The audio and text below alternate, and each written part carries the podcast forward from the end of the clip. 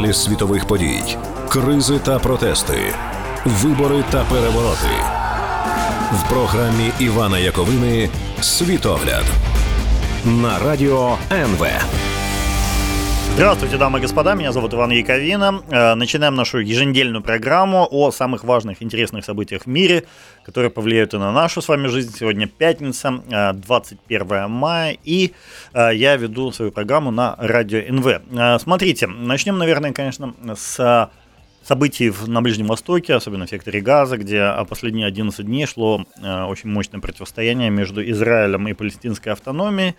Э, честно скажу, я с самого начала говорил, что, судя по всему, э, сторон... ну, то есть сторонники э, палестинцев, сторонники израильтян, руководители, точнее сказать, а с помощью этого конфликта они решали свои собственные политические задачи. И, в общем, как мне кажется, и те, и другие задачи свои выполнили, поэтому конфликт сегодня был, точнее сказать, вчера в ночь на сегодня был прекращен. О чем речь, собственно? А премьер-министру Израиля Беньямину Натаньяху необходимо было сделать все возможное для того, чтобы не сложилась альтернативная его собственной коалиция в Кнессете с участием арабских партий. А, с помощью вот этого конфликта он добился того, что, конечно, никакой коалиции с арабами сейчас не будет. То есть, таким образом, Нетаньяху сохранит свою власть.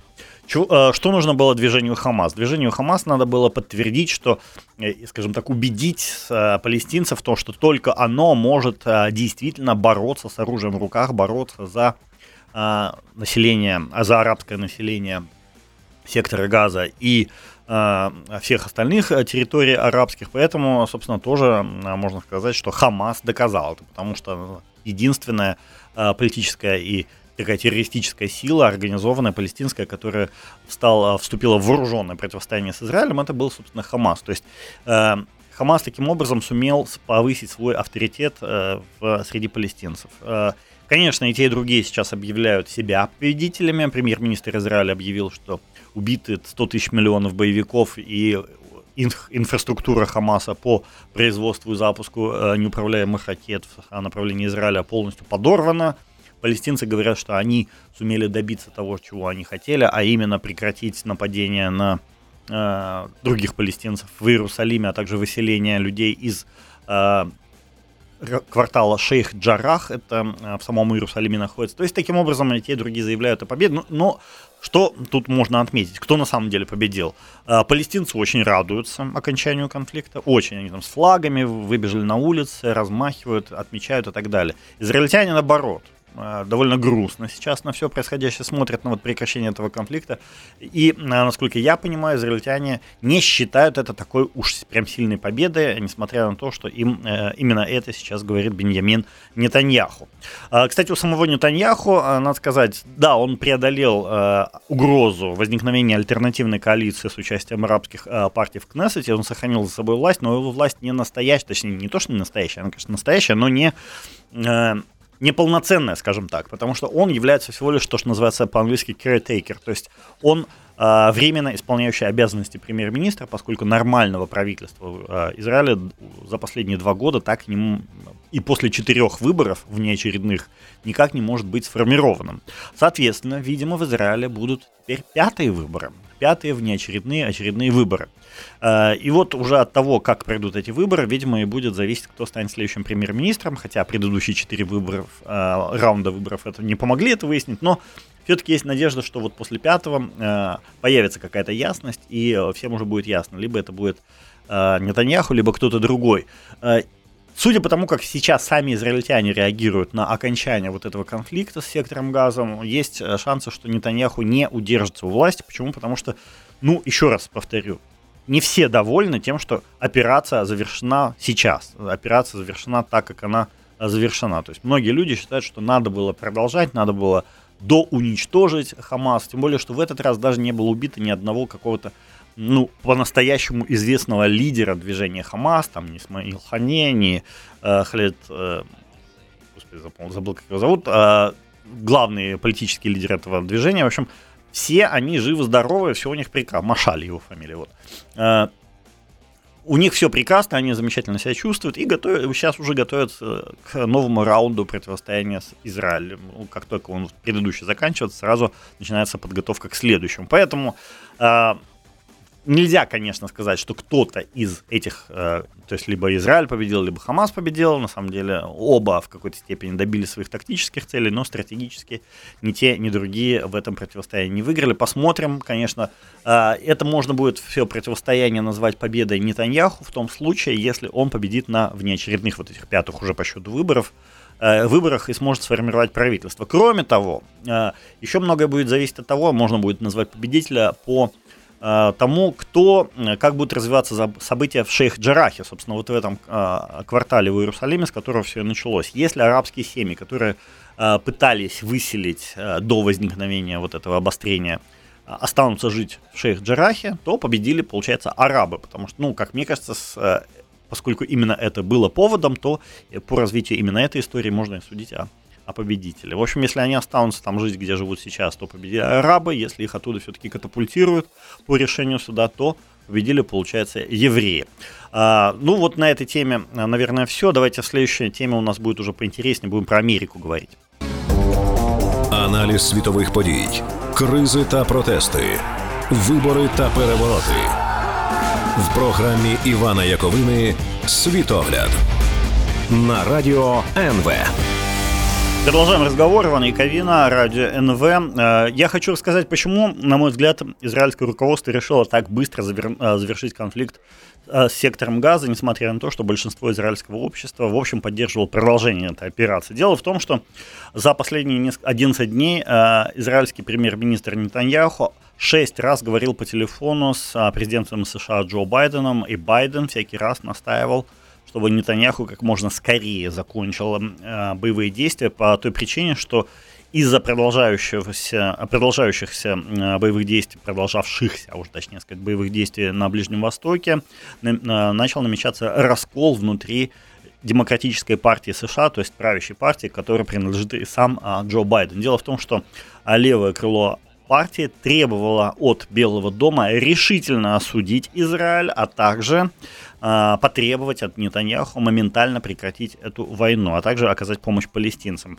Более консервативное, э, более эстаблишментское, если так можно сказать, крыло демократической партии, которому принадлежит и сам Байден, э, как обычно, как и в прежние годы, полностью был на, стороне Израиля и отказывалась э, поддерживать палестинцев. В результате наметился серьезный раскол, а раскол в демократической партии сейчас Байдену совершенно не нужен, поскольку партия эта собирается в ближайшее время голосовать э, в Конгрессе и в Сенате по предложению Байдена о выделении 2,5 триллионов долларов на модернизацию инфраструктуры в США. Если в партии будет раскол, э, то никакого голосования не получится, и Э, чуть ли не главная программная э, э, программный законопроект Джо Байдена не будет принят. Байдену это, конечно, не, не надо сейчас, ему вообще внешнеполитические проблемы не нужны сейчас из-за вот этого из-за попытки принять вот этот 2,5 триллионный закон. Поэтому он и попросил Нетаньяху, я думаю, что даже не просто попросил, а потребовал Нетаньяху немедленно прекратить боевые действия.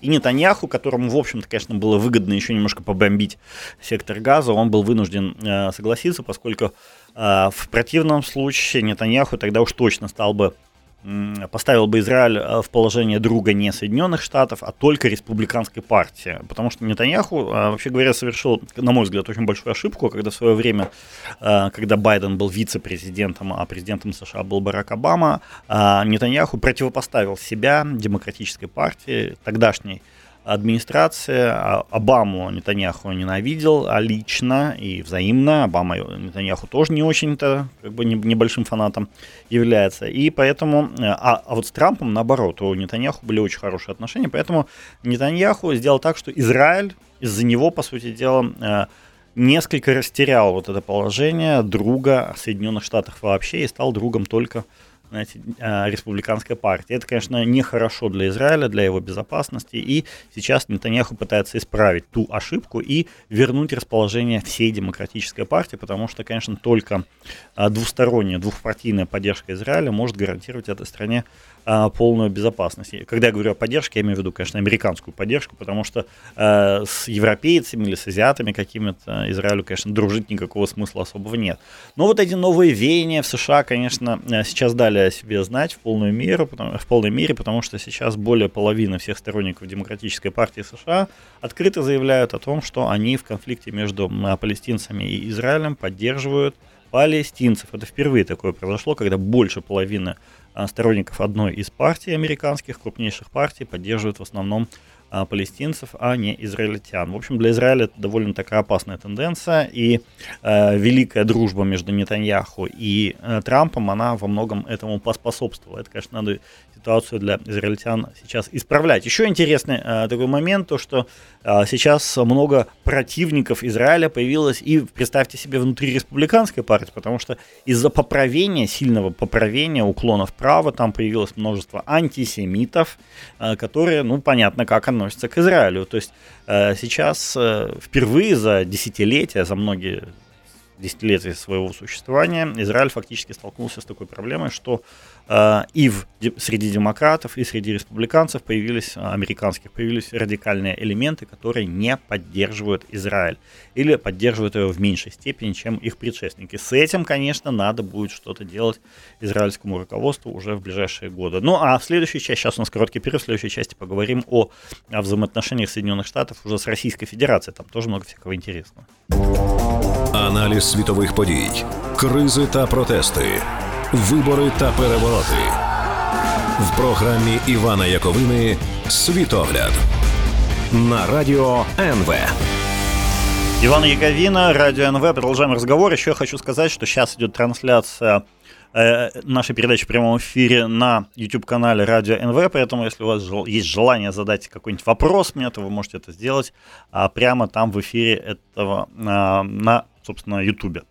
А, так, я обещал рассказать о некоторых интересных а, новостях, взаимоотношениях Российской Федерации и Соединенных Штатов. Тут на этой неделе вообще новостей было не особо много, но вот эта новость меня, конечно, а, заинтересовала. Лавров и Блинкен, а, руководители внешнеполитических ведомств России и США, соответственно, встретились в Исландии, в Рейкьявике, где, куда они поехали на а, встречу а, министров иностранных дел стран Организации Арктического сообщества, сотрудничества, и там, судя по всему, они, они вообще провели первый разговор, э, первые переговоры в этом качестве, э, переговоры Лаврова и Блинкина, и говорили они, конечно, главным образом о подготовке встречи между Путиным и Байденом. Судя по всему, эта встреча все-таки состоится, состоится она, видимо, в июне, а, поскольку в июне, если вы, все, если вы помните, необходимо а, ожидать в Соединенных Штатах введение, от Соединенных Штатов введения новых санкций против Российской Федерации, поскольку а, законы американские предписывают сделать именно это. Я думаю, такие санкции будут введены, если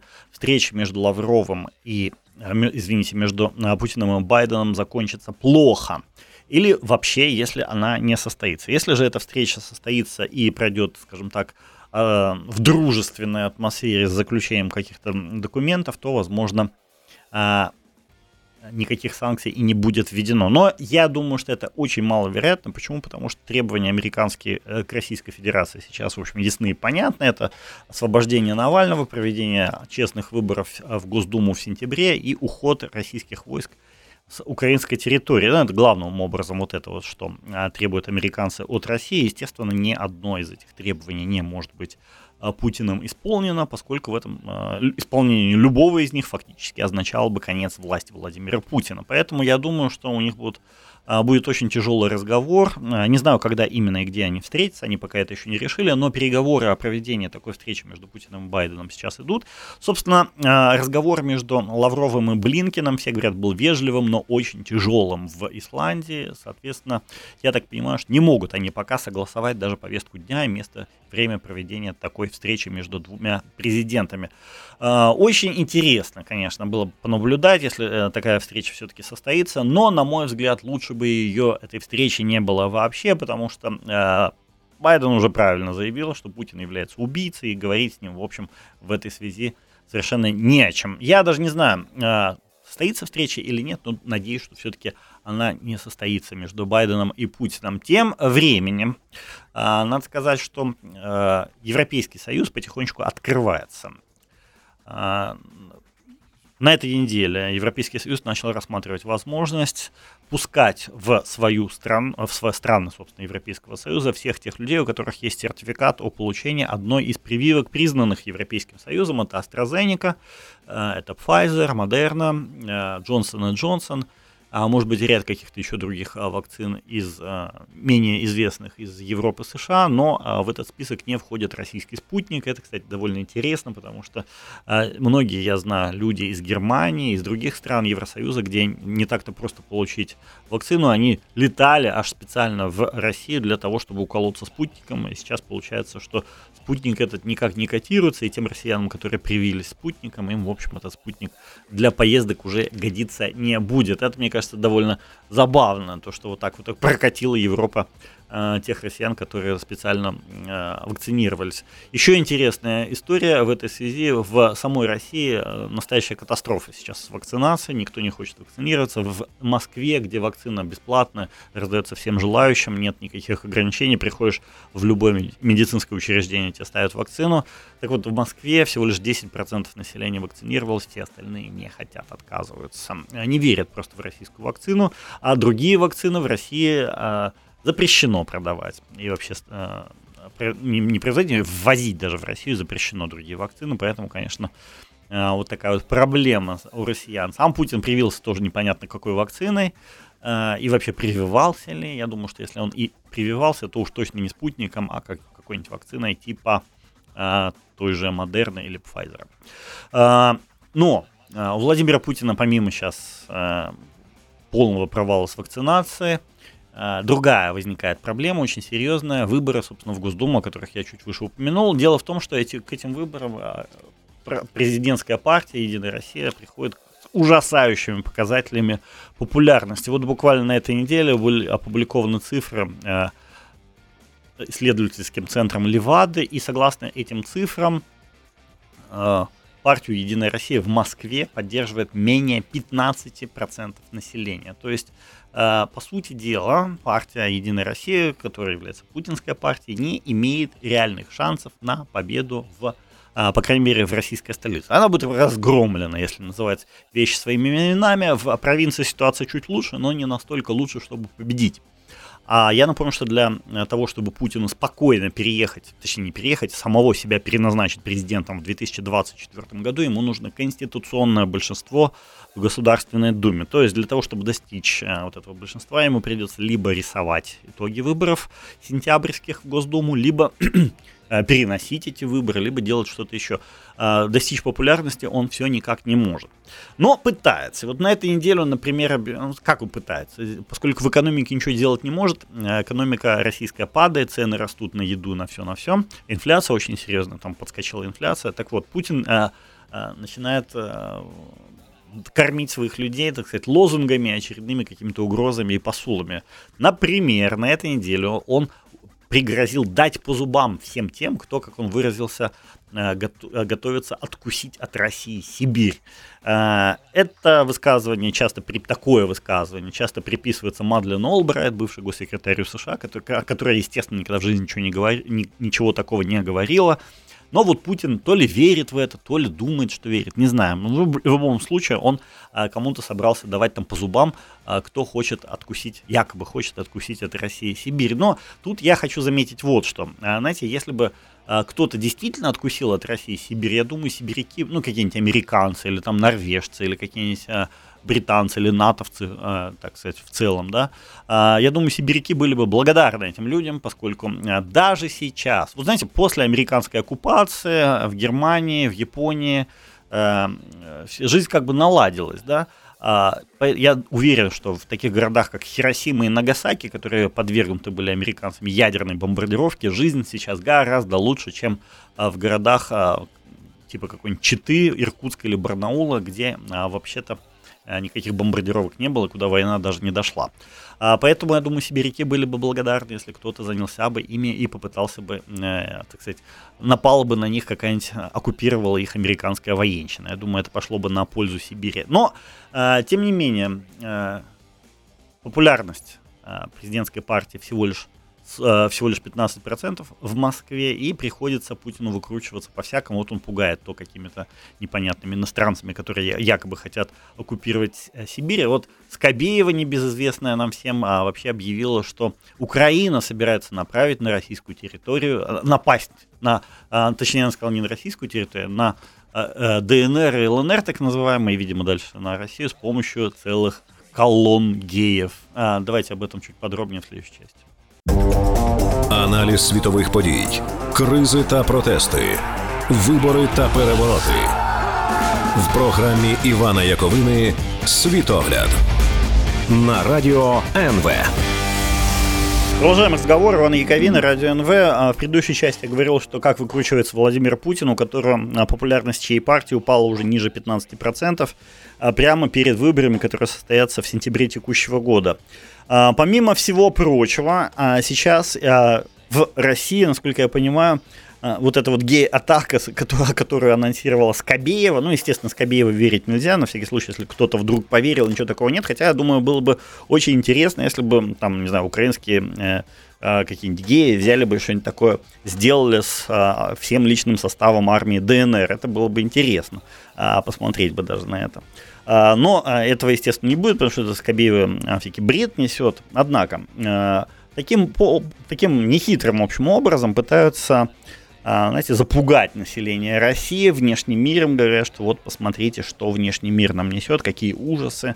А одновременно э, в России идут запугивания по другой линии. Там сейчас идет развернут практически массовый террор против тех людей, кто когда-то, когда-либо подписывался на поддержку тех или иных инициатив Алексея Навального или фонда борьбы с коррупцией, который Навальный а, распростр... а, возглавлял. Там, знаете, а, принят в России сейчас закон, который новое слово в юриспруденции, со времен Древней Римской империи существует правило о том, что законы обратной силы не имеют. То есть вы не можете отвечать за свои какие-то поступки в прошлом, которые, когда вы их совершали, были абсолютно законными. Сейчас в России появился закон, который получил обратную силу.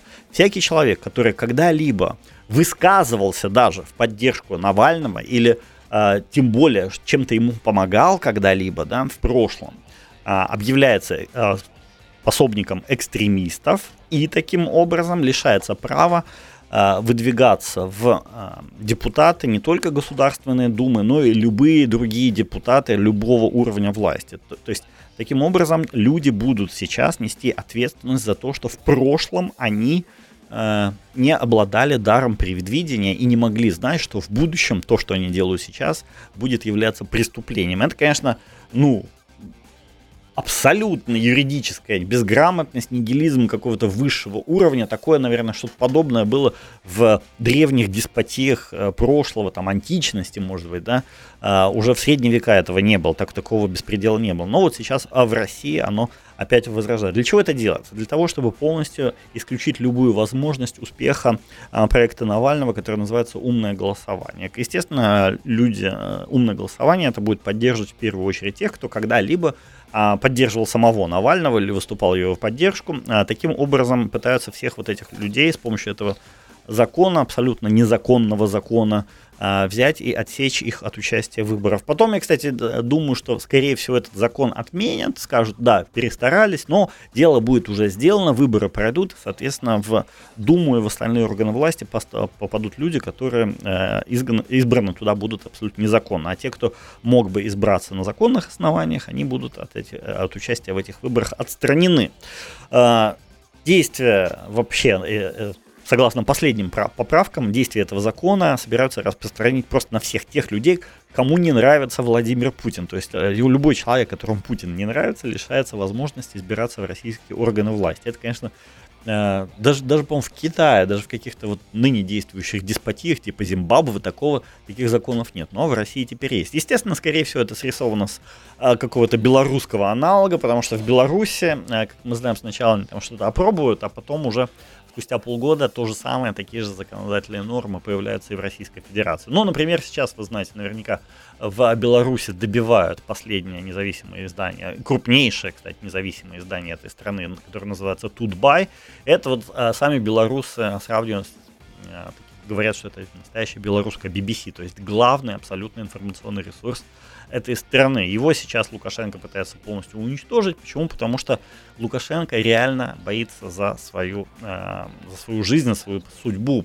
Поскольку, знаете, вот он, он же все хочет сделать, вернуть себе вернуть себя в положение человека, которым он был до начала прошлогодних а, протестов. То есть он хочет э, вернуть, ну, скажем так, состояние нормальности Беларусь, то, как он видит нормальность. Ну, не, не получается. Легитимность нет, без легитимности он не может править своей страной.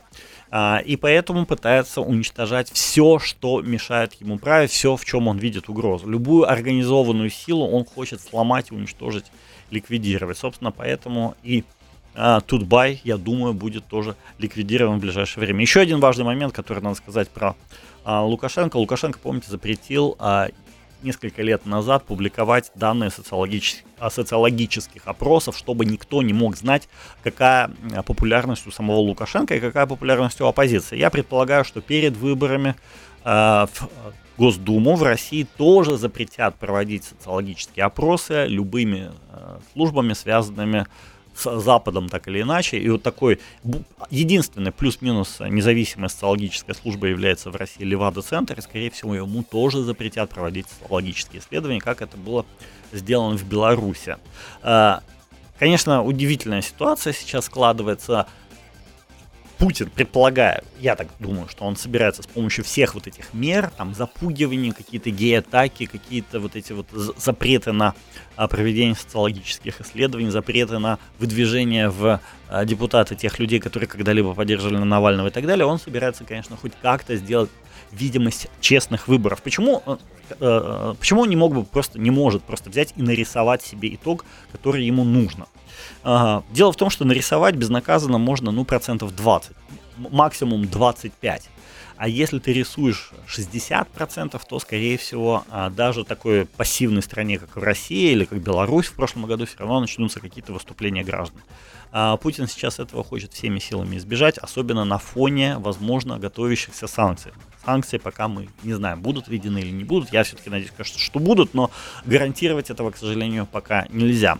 А, так вот, если а, начнутся какие-то серьезные волнения на фоне а, на фоне вводимых американцами санкций, конечно, все вместе в комплексе это может привести даже к смене власти в России, а Путин, естественно, хочет этого а, избежать. Вот таким образом, я так понимаю, сейчас он и готовит а, свое, а, точнее не свое, а избрание а, полностью лояльной Государственной Дум, Думы, которая предстоит в 2024 году переназначить Путина президентом Российской Федерации. Ну, еще, э, что надо сказать, на этом фоне я не совсем э, понял последние инициативы Илона Маска, который собирается приехать э, в Россию на один из каких-то там научных форумов и даже выступить там перед, местными, перед местным населением. На Маск, кстати, недавно заявил, что рассматривает возможность возведения в России завода по производству автомобилей Tesla, который обслуживал бы Россию и Казахстан. Илону Маску я бы мог посоветовать в данной связи почита, почитать любую российскую классику. Там понятно, чем такие бизнес-затеи оборачиваются, разорением и, скорее всего, тюрьмой для человека, который э, это все планирует делать. Либо э, посмотреть хотя бы фильм «Левиафан», там тоже хорошо показано, чем э, заканчиваются подобного рода инициативы. В общем, э, мне кажется, не надо Илону Маску лезть со своими э, делами в России, и э, лучше пускай Джо Байден ведет какие-нибудь более мощные санкции против Владимира Путина. На этом э, сегодня у меня все. С вами был Иван Яковина, Радио НВ. Да прибудет с вами сила и пока-пока.